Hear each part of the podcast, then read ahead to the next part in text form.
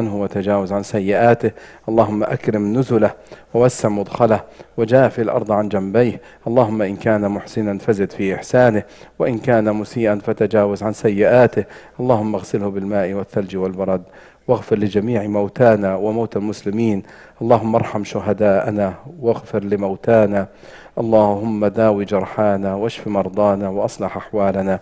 اللهم صل على سيدنا محمد وعلى آله وأصحابه أجمعين يا رب العالمين. ذكرت يا إخوة أن آية 133 إلى آية 148 وما بعدها وما قبلها من سورة آل عمران. آيات عظيمة تتنزل على واقعنا تنزلا كاملا وخاصة على ما يجري في أهلنا في غزو في غزة. فأسأل الله سبحانه وتعالى أن يغيثهم ويعينهم. وقد بدأنا بآية قد بدأنا بها في أول الأحداث ونحن نثبت أهلنا ونثبت الناس جميعا بقوله ولا تهنوا ولا تحزنوا وأنتم الأعلون. وهنا لا تهنوا لا تذلوا ولا تضعفوا. ولا تحزنوا. وهنا هذا نهي من الله. نهي. وهذا بالمناسبة نهي نهي نهي ليس على سبيل الندب يعني بسموه الكراهة وإنما نهي على سبيل الإلزام. ولا تهنوا ولا تحزنوا وأنتم العون إن كنتم مؤمنين. فهو هنا يجب على المسلمين ألا يضعفوا ولا يذلوا يجب. وإلا يخالفون أمر ربهم سبحانه وتعالى. ولا تهنوا ولا تحزنوا وأنتم الأعلون إن كنتم مؤمنين. ثم ربنا عز وجل ذكر الحكم من وراء ما يجري. عشنا معها الخاطر قبل يومين ارجعوا إليها. ثم بعد ذلك بين الله عز وجل أن هذا الابتلاء إنما هو للمؤمنين من باب التمحيص والغربلة وتمييز الخبيث والطيب. ومن باب رفع أجر وقدر المؤمنين وفي نفس الوقت الله لا يحب الظالمين. والله سيمحق المجرمين وسيمحق المعتدين لأن هذه هي سنة الله عز وجل التي ذكرتها في أسباب زوال الظالم وعذاب المجرم. فالله عز وجل سيعذب المجرمين وهو سنة من سنن الله عز وجل في كتابه. ثم ذكرنا إن الله عز وجل يبين لنا أم حسبتم أن تدخلوا الجنة؟ هل ستدخلون الجنة من غير أن تقدموا الجهد والصبر والإيمان والعمل حتى يعلم الذين جاهدوا منكم ويعلم الصابرين؟ ولقد كنتم تمنون. في معركة بدر لم يحضر كثير من الصحابة رضوان الله عليهم مع الرسول صلى الله عليه وسلم وتمنوا لو كانوا مع الرسول. جاءت أحد وإذا بها تأتي ابتلاء وامتحانا عظيما. ما جاءت على نفس واقع أحد آه، واقع بدر لأن بدر كانت نصرا عزيزا والناس فرحوا به لكن أحد جاء فيها إصابات وقتل سيدنا آه، مصعب وسيدنا حمزة وعبد الله بن جحش وابن ملحان وكبار صحابة رسول الله سبعون من خيرة أصحاب رسول الله صلى الله عليه وسلم. واشتد ذلك على النبي وعلى الصحابة رضوان الله عليهم وتعلمون تعلمون سائر القصة. ثم ربنا عز وجل قال وما محمد إلا رسول قد خلت من قبله الرسل. أفإن مات أو قتل انقلبتم على أعقابكم. جزاك الله خيرا. أفإن مات أو قتل انقلبتم على أعقابكم. محمد رسول الله صلى الله عليه وسلم قد يموت وقد يقتل. وإن عصمه الله وحفظه. وبقي نحن في معركة في لما توفي النبي تلاها سيدنا أبو بكر. وقال عمر والله كأنها لم يعني ما سمعتها إلا اليوم. قتل أو فإن مات أو قتل انقلبتم فممكن الإنسان أن يموت أو يقتل لأنه ما فيش غير أن يموت أو يقتل. وقال ربنا عز وجل ولئن متم أو قتلتم في سبيل الله لا إلى الله تحشرون. ولئن متم أو قتلتم ها؟ ولئن ولئن قتلتم في ولئن قتلتم أو متم لمغفرة من الله ورحمة خير مما يجمعون. ولئن متم أو قتلتم لا إلى الله تحشرون. انتهى. سيموت الإنسان. سيموت. سيموت هكذا وهكذا. لأنه ما هو الموت؟ ما هو القتل؟ هو انتهاء الأجل. انتهى أجله. وانتهى. فمن سينتهي أجله قل لو كنتم في بيوتكم لبرز الذين كتب عليهم القتل إلى مضاجعهم وليبتلي الله ما في صدوركم. فالآن سيموت. بعدها ربنا عز وجل بيقول وما كان لنفس أن تموت إلا بإذن الله كتابا مؤجلا. منكم من يريد الدنيا ومنكم من يريد الآخرة. ثم ومنكم من يريد الآخرة بعدين؟ ثم لا. آه وما كان لنفس أن تموت إلا بإذن الله كتابا مؤجلا. ومن يرد ثواب الدنيا نؤتي منها. ومن يرد ثواب الآخرة نؤتي منها. وسنجزي الشاكرين. الآن أنا وصلت معكم إلى هذه الآية لأصل إلى الآيات الثلاث الباقيات. وكأي من نبي قاتل معه ربيون كثير. فما وهنوا لما أصابهم في سبيل الله. وما ضعفوا. وما استكانوا.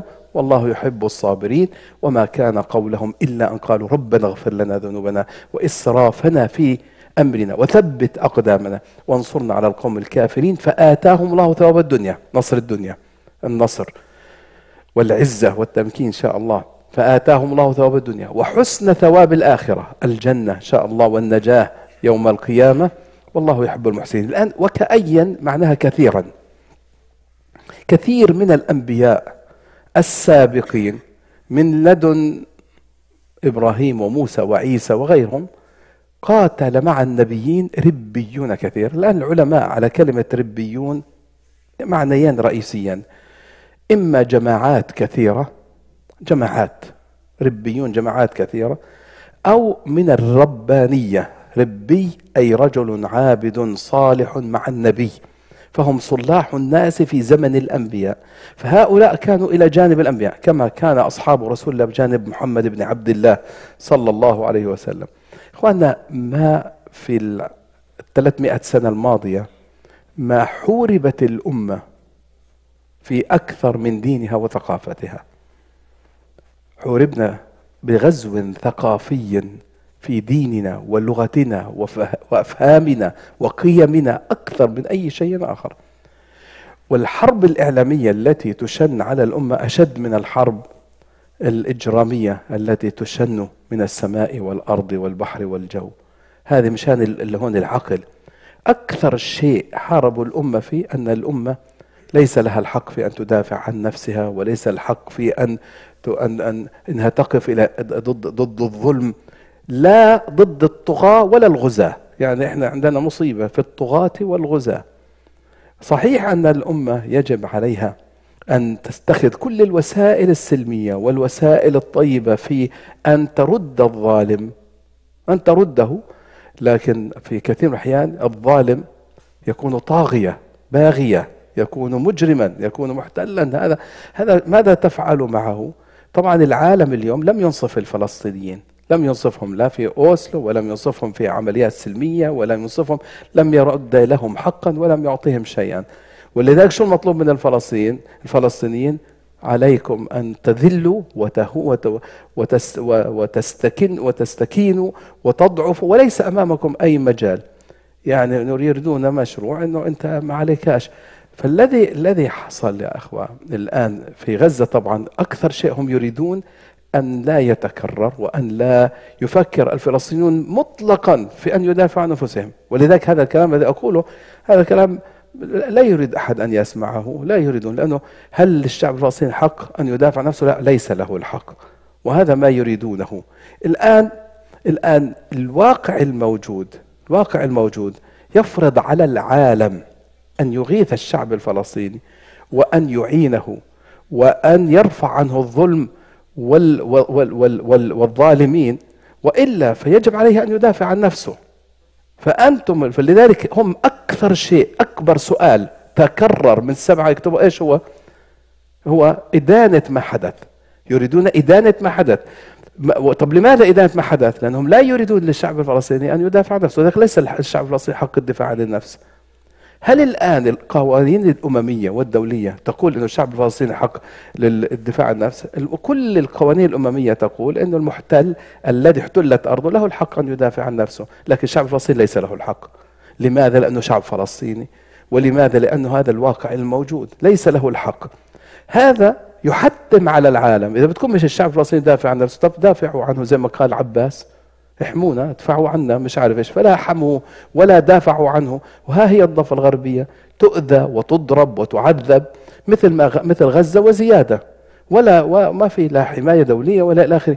ومن هنا الشعب الفلسطيني الآن أمام امتحان صعب شديد. صحيح أنه لم تعرف البشرية حربا جائرة ظالمة كما وقع على أهل غزة في هذه ولا في الحرب العالمية الأولى ولا الثانية ولا الثالثة. صار في إجرام في الحرب العالمية الأولى وفي الثانية وفي هيروشيما وناجازاكي وصار على الشعب العراقي الحرب الظالمة الجائرة وعلى الأفغانستان. وها هي الآن في أوكرانيا يعني بغض النظر على الظلم والظالم لكن لكن مثل ما حصل في غزة لم يحصل لم يحصل في تاريخ الشعب الفلسطيني ولا في تاريخ البشرية. ومن قرون أن تضرب منطقة قليلة جدا بما يزيد عن ثمانين ألف من من المتفجرات ومن الأطنان تنزل على البيوت وعلى الأطفال عشر ما يزيد عن 25 ألف الآن من الناس أكثرهم من الأطفال والنساء. والعالم يرى والعالم يسمع. وفي نفس الوقت أوروبا والغرب أعور أعمى لا يريد أن يرى الحقيقة. لا يريد أن يقول للظالم أنت ظالم ولا للطاغية أنت طاغية. ولا للمجرم أنت مجرم. ومن هنا ربنا عز وجل ينادينا جميعا ولا تهنوا ولا تحزنوا وأنتم الأعلون إن كنتم مؤمنين. فأثابهم الله حسن ثواب الدنيا ثواب الدنيا وحسن ثواب الآخرة. فاللهم يا الله ارفع الظلم والطغيان عن أهل الأرض جميعا. اللهم إنا لا نريد ظلما ولا طغيانا ولا إجراما في أي جزء من الأرض. ونريد عدلا ونريد سلاما ونورا حقا وإعطاء كل ذي حق حقه. فاللهم عليك بمن اعتدى فعليك به فإنه لا يعجزك. وصلى الله وسلم وبارك على سيدنا محمد وآخر دعوانا أن الحمد لله رب العالمين.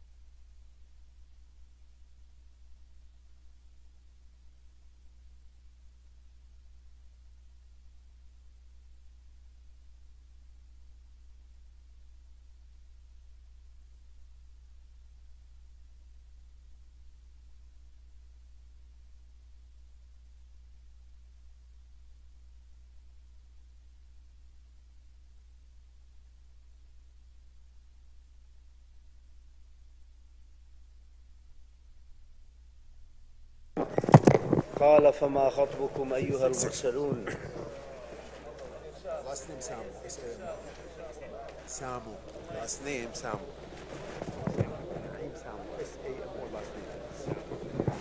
أعوذ بالله السميع العليم من الشيطان الرجيم.